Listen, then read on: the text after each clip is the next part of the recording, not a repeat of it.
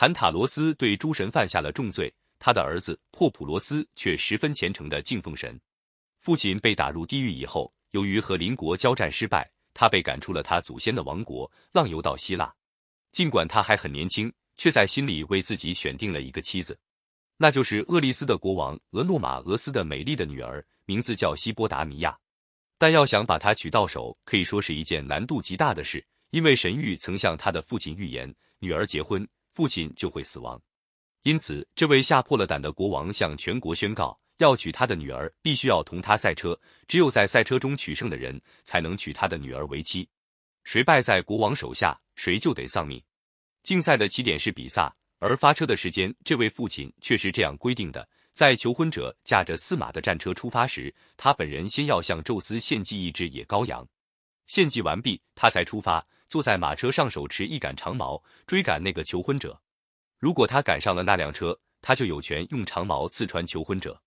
倾慕西波达米亚美貌的许多求婚者听到这样的条件，勇气依然不减。一个又一个被吸引到厄利斯来了，都向国王自荐，请求娶他女儿为妻。国王每一次都亲切友好的接待他们，向他们提供漂亮的四马战车，让他们先行。他却首先去向宙斯献祭他的羔羊，一点匆忙的样子也没有。然后他才登上一辆轻车。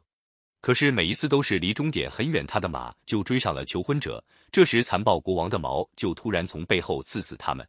就这样，他已经杀死了十二个以上求婚者，因为他总能依仗他的快马追上他们。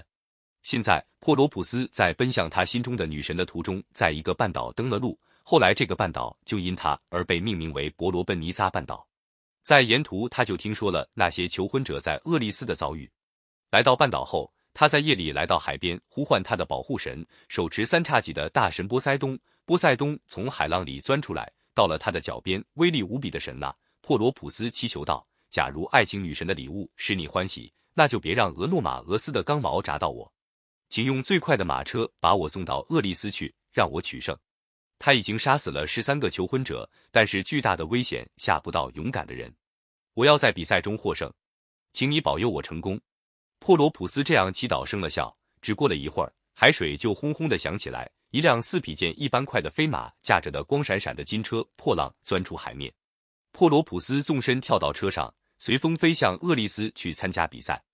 俄诺马俄斯认识海神波塞冬的神车，所以当见到珀罗斯和他驾着的金车时，不禁大吃了一惊。但他由于信任自己的骏马胜过疾风的神力，还是同意照常比赛。珀罗普斯的马匹在穿过半岛的行程后稍事休息，他便驱策他们又踏上了赛程。在他离目的地很近的时候。那个国王又像往常一样，随着他的如飞的骏马突然逼近了他，同时挥舞长矛向珀罗普斯发出致命的一击。